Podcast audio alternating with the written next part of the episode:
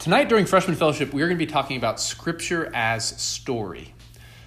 Now, I don't really get to watch movies in the theater that much anymore, having small kids, but three Christmases ago, for whatever reason, I got to see three movies in a row in the theaters. It's just what was playing Creed, The, March, the Martian, and Pitch Perfect 2. And when I went to see these movies, they enveloped me, just totally took over my imagination, and I found myself asking, what would it be like if those were the stories that shaped my life? Do you ever do this? I mean, like I watched Creed and I thought, man, I I really should become a boxer. Like I think that would be a good use of my time as a mid 30s dad.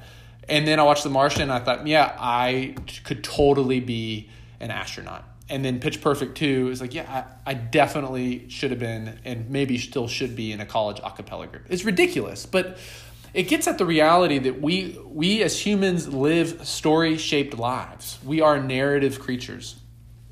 At the beginning of the stay-at-home order, the Atlantic published something that said that we require stories as human. We need them to stay alive. And it, as you remember, the uh, New York Times and Atlantic and lots of news outlets were publishing must watch and must read lists, just giving people stories to hold on to to make sense of their lives.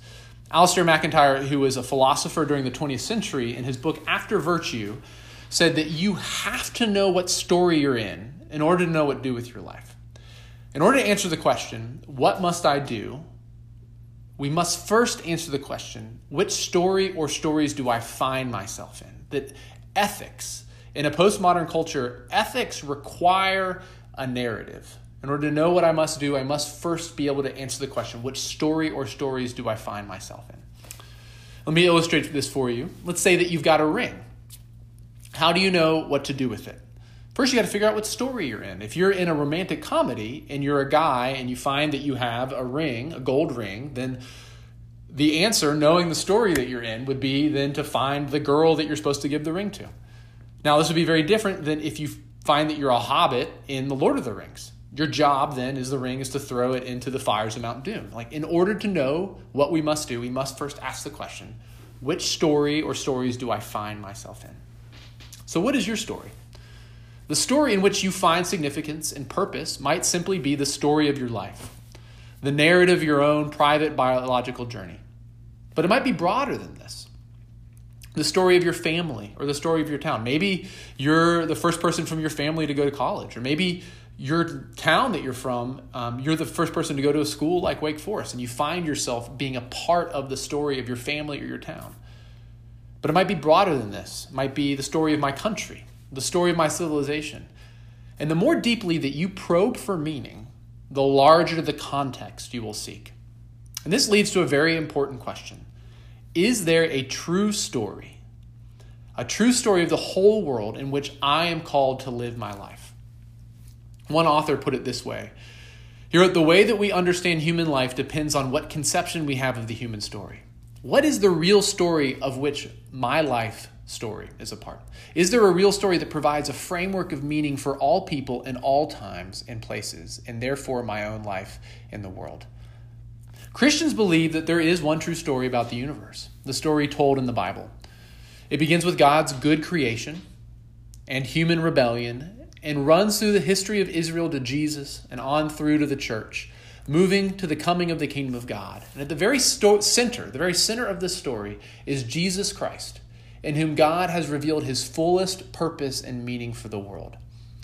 Only in this one narrative can we discover the meaning of human history and thus the meaning of your life and mine, and then know how to live. And this kind of story is a foundational story. It provides us with an understanding of the whole world and of our place within it. Such a comprehensive story gives us the meaning of not merely personal or national history, but universal history. Now, I know that this sounds crazy to our culture. This is very difficult to hear right now. We feel pressure to regard the Bible as just another volume in the world's library of interesting stories. But to do that would be to treat the Bible as something other than what it claims to be. It claims to be the one true story of the world. According to the biblical narrative, the meaning of the whole world's history has been most fully shown to us in the person of Jesus. Now, you may embrace the story as true, you may reject it as arrogant and false, but you cannot simply reshape the Bible to suit your preferences. The Bible's claim to tell the true story of the world's history and its meaning is fundamental to its structure. Now, it's helpful for us to see this from a different perspective. A Christian missionary named Lesslie Newbigin had a conversation with a Hindu scholar in India in the late 20th century. And as he was talking to him about the Christian faith, the Hindu scholar said this to him. He says, I can't understand why you missionaries present the Bible to us in India as a book of religion. It's not a book of religion. And anyway, we have plenty of books of religion in India. We don't need any more books of religion. He said, I find in your Bible a unique interpretation of human history, of universal history, the history of the whole of creation, and the history of the human race, and therefore a unique interpretation of the human person as a responsible actor in history. This is unique.